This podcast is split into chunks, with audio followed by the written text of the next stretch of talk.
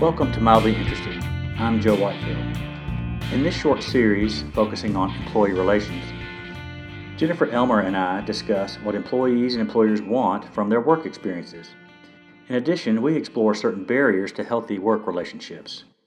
Enjoy the program and thank you for your interest.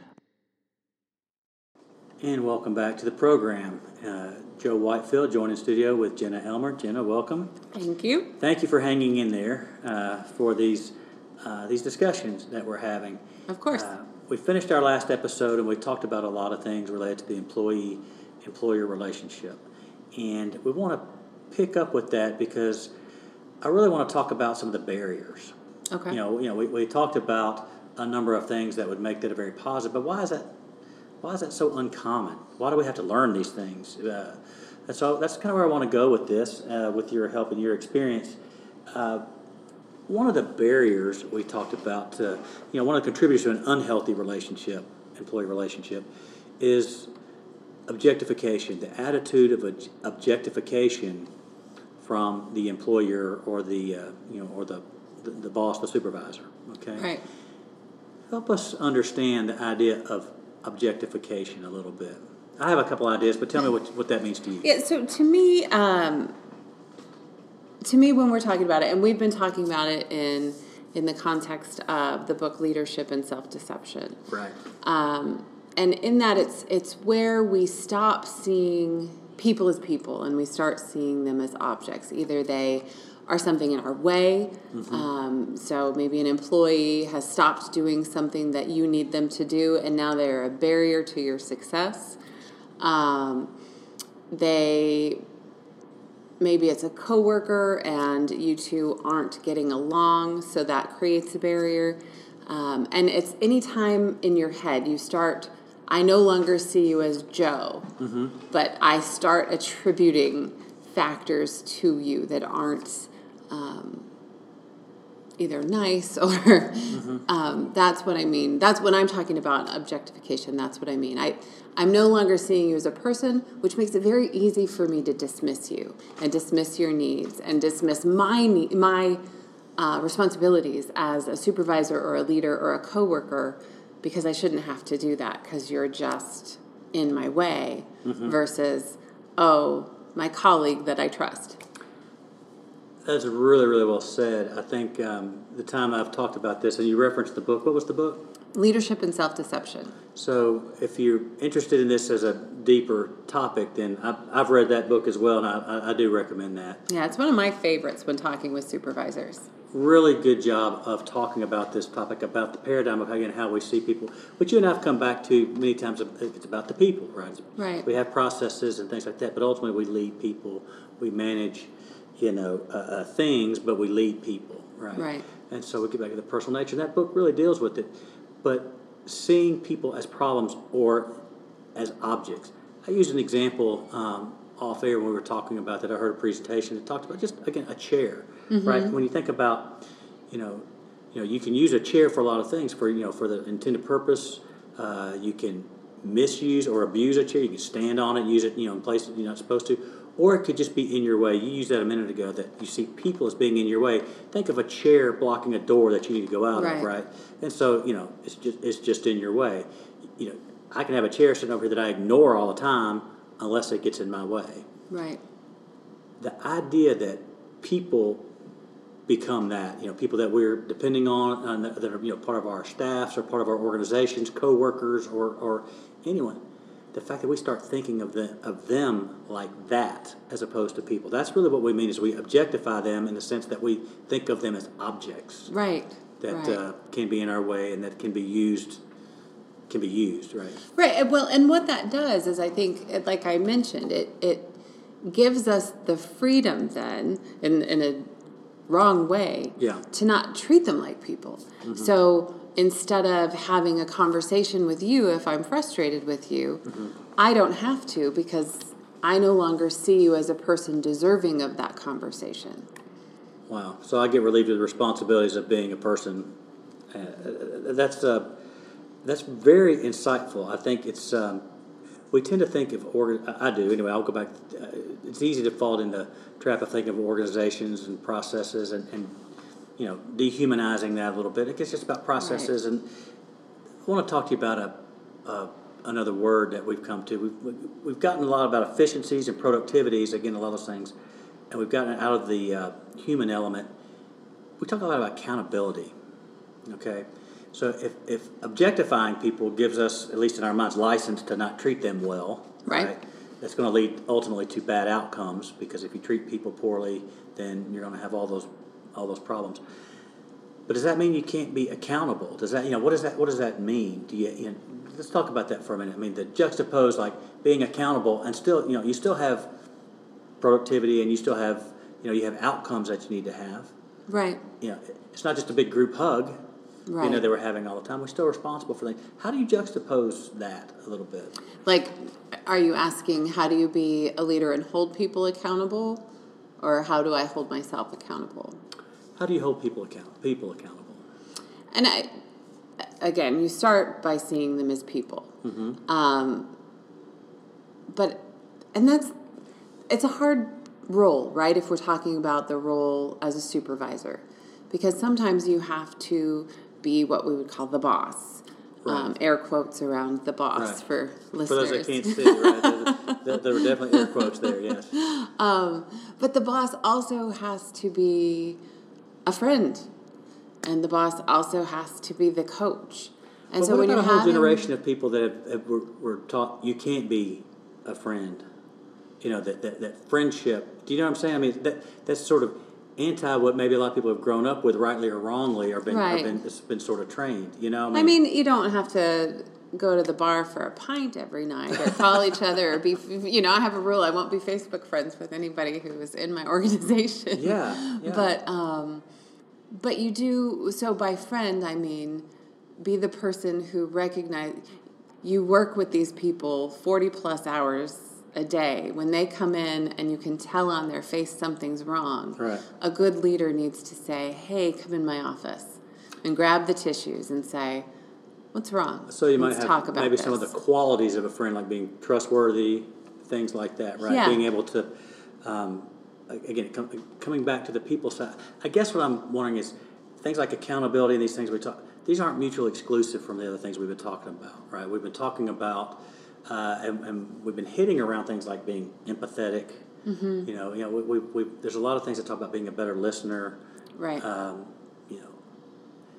but the idea that you have a, a, a more meaningful I'll say personal quality to a professional. I don't want to say personal relationship, but a more meaningful professional relationship that's really based on uh, not, uh, you know, objectifying someone, but again treating people Seeing as them as people. a peop- yeah. it's as Seeing simple as as that. people, Seeing right. people as people, and I want to keep coming back to that. Seeing people as people, not people as problems. right. That's, I guess, that is the takeaway. But how you do that, and you still have an effective organization where, where there's accountability. We talk about transparency. We talk about things like that. Right. But those are not, in your mind, are they mutually exclusive? That you have to be one or the other? Can you be Not at all. I mean, I think that the expectation of the supervisor is the person who is helping you, the employee, Right. um, be a successful contributing member to the team. Um, and that does mean that you get to build that relationship. But it also means that you have to have good conversations that say, great job. You have to have coaching conversations. Maybe they're learning a new skill, or maybe they're struggling with an old skill still. um, and and then you have to hold them accountable because all of those together makes them a successful contributor. And I think that when we're able to do that well, employees appreciate it. Because if we come at, let's say, a difficult conversation around a performance concern, we're going to have it and hold them accountable. Um, and it will make the employees' performance better, and they will feel better about themselves in the long run. You know, in the immediate conversation, is it going to be uncomfortable? Sure. Right. Um, but that's part of our job. We still need to be a good coach and a good boss Right. and a good mentor. So, So a courageous conversation is required from time to time. Right. Right. And then and then when we don't, um, that goes back to leadership and self deception. So let's say that you're my employee and you're struggling with the process, and I don't talk to you about it, and I just keep giving you the process. I'm going to become frustrated with you. But whose fault is that? Right. It's my fault as the leader. When I should have stopped and said, you know, I noticed yesterday Joe was struggling with this. I should go sit and, even though I did it yesterday, Right. go back through and make sure that he understands this process. And if I just took those five minutes or 10 minutes or whatever it would take to make sure that you understood, then I would still see you as a person and you would have this ability to get better at what you're doing. So let me ask you this, or, or maybe maybe make a statement and get your reaction to this. We talk about the role of the employer, the supervisor, as a boss, and kind of what that brings up in people's mind. Oh, the boss, right? The boss is always right. The boss sets the direction. The boss, you know, again, you think maybe maybe the harder qualities of being the boss. Uh, we talk about the role of a mentor now, right? Coach, mentor, um, counselor. Is that is that going too far to talk about? You know, counselor. It's a good word. Yeah, yeah. I mean, we need to be there for people. Okay. Um, and then we need to know when to refer them to a counselor. At our institutions, we have places that we can send employees. right. Um, we were talking earlier, though, we do need to be empathetic to Right. our people. Right. So, and, and empathy is not just, oh, you're sad, let me make it better. Right. Sometimes it's just, let's sit and acknowledge that you're sad and know that I'm here. Right. Yeah. So Because guess what? Employees also have lives outside of work. Oh no! oh, that really we're going to have to have a whole uh, conversation about that. But, but you're right. But this idea, how do you feel about boundaries? Again, this idea that things don't go too far. Again, and I, and I, I said counselor with that, you know, sort of high pitched voice. It's because things yeah. these things can go too far because we talk about and you know we- don't want to do, deal with things like favoritism and, and set these things up right because people have different needs and things like that but the idea of being equitable and, and, and, and hitting all those marks again from an mm-hmm. hr perspective there are healthy boundaries that we have to have Right. I agree Right. And even if someone's, again, it goes back to holding people accountable. So you can say, sorry that you're sad. right I recognize that. Right. Give them the referral, but you don't want to set yourself up for an hour daily therapy session. right right right Um, and you also have to be the boss and say these are the expectations you know so if it's something big obviously i'll put my hr hat on and make sure that it's you know do they need any kind of accommodation do they need to go see hr for family medical leave Right. or anything like that do they need to go see counseling but um, it can just be coaching too. Like we talked about in one of the earlier sessions maybe it's just you being vulnerable to say hey i've been there. Right. you know i've i um, well here's an example. In my office we make mistakes. They happen. Um, and sometimes they are pretty big things that we've done incorrectly. So there was a day that um, one of my staff forgot to schedule a regular meeting with our avp and and so it was a one-on-one meeting she was supposed to schedule with all new employees individually with him. Um, she forgot to do it for like three months. So she had to let me know that i needed to go tell him i needed like a Oh, day right? of his calendar. Congratulations. Yeah yeah. And that's terrifying, right? Um, to make a mistake on that scale Right. to a new employee, it's terrifying. Um, and so I tell you the story to say, in in that moment, I let her be a little bit terrified because she needs to learn from that experience, right? right Um, but then that's when I told her, you know, on this, I don't, I don't want you to beat yourself up, but I want you to tell me what did you learn, Right. and go think about it, and then come back and tell me how it's not going to happen again. I think it's a it's an important thing to again to learn from our mistakes. Also, um, we talked a little bit off air about this idea that you, um, you know, the skills you develop about being able to rebound and and to make right your mistakes. Sometimes you have the responsibility to make it right. You know, if you drop Yeah. some ball, you know, it's not always somebody doing something for you to make up for it. Sometimes you have to do it yourself, and that's what we want to build. That's part of the growing Right. professional development. It's a it's a personal maturity that goes as well, right? Um, Well, I want to uh, kind of hit on one kind of final point here Okay. because we talk about, um, and I'm going to surprise you with this one because we didn't talk about this one yet, but you know, boss, mentor, coach, you know, all those sort of different roles, those different nuanced ways of thinking about how we interact with our employees. The other role, I think, is the role of an advocate. I've heard it described as a sponsor, but in, in, in a professional setting, we're talking about an advocate. What I mean by that, um, and I think you'll, you'll, you'll get this because we had a good example of this earlier. But what I mean by that is that the employee relation, you know, the employee employee employer relationship goes beyond just the one on one time that you have with people. And that means how well do you uh, sell or represent or advocate for employees and coworkers when they're not there? Right. Okay, um, you know, examples being, you know, if you are being recommended for a job, if I'm in a if I'm in a, another setting and somebody says, "Hey, we need somebody to look at this," and we're trying to create opportunities, as we talked about in a previous episode about promoting from within and, and, and giving people experiences and things that help them grow professionally, and somebody says, "I need somebody to do this," they say, "Hey, have you thought about this person?" So I can advocate for a person Right. when they're not there. Similar to your, uh, in the first episode, we talked about your experience with Saul. Is Right. that right? Correct. And so, again, you may not have been aware that that's what you were doing when you were talking to somebody else and recommending him for consideration. Mm-hmm. But I think that's a big part that uh, uh, we need to, a, a role we need to think a little bit more about is just that being that advocate. What do you, what do you think? I agree. And and you said when they're not there, I think part of our discussions with our employees is to try to piece that out while we're talking with them as well. So when we're having conversations with our staff, finding out what their interests Yes, are, finding right. out, you know, they may not see yet where their talents lie. So helping to give them tasks to build um, build their skill sets and their confidence so that when that next opportunity comes, they're ready. So I 100% agree.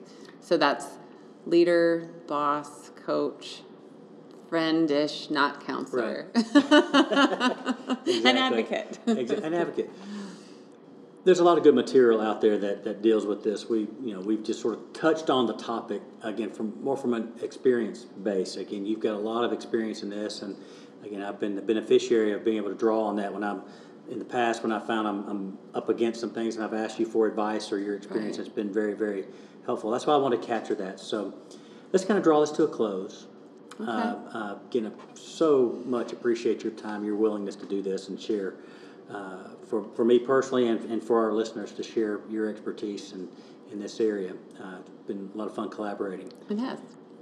But as we close, just a takeaway. I think you, you, you said it earlier, and it's uh, about seeing people as people and not as problems.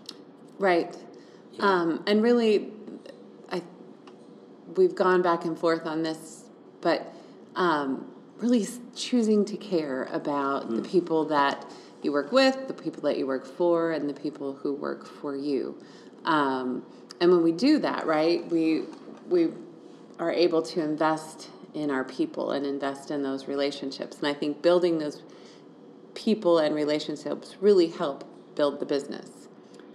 I think that's a great point. As we build the business uh, and, and we hit those organizational outcomes and have a successful, you know, building toward a successful organization with meaningful contributions, all those things.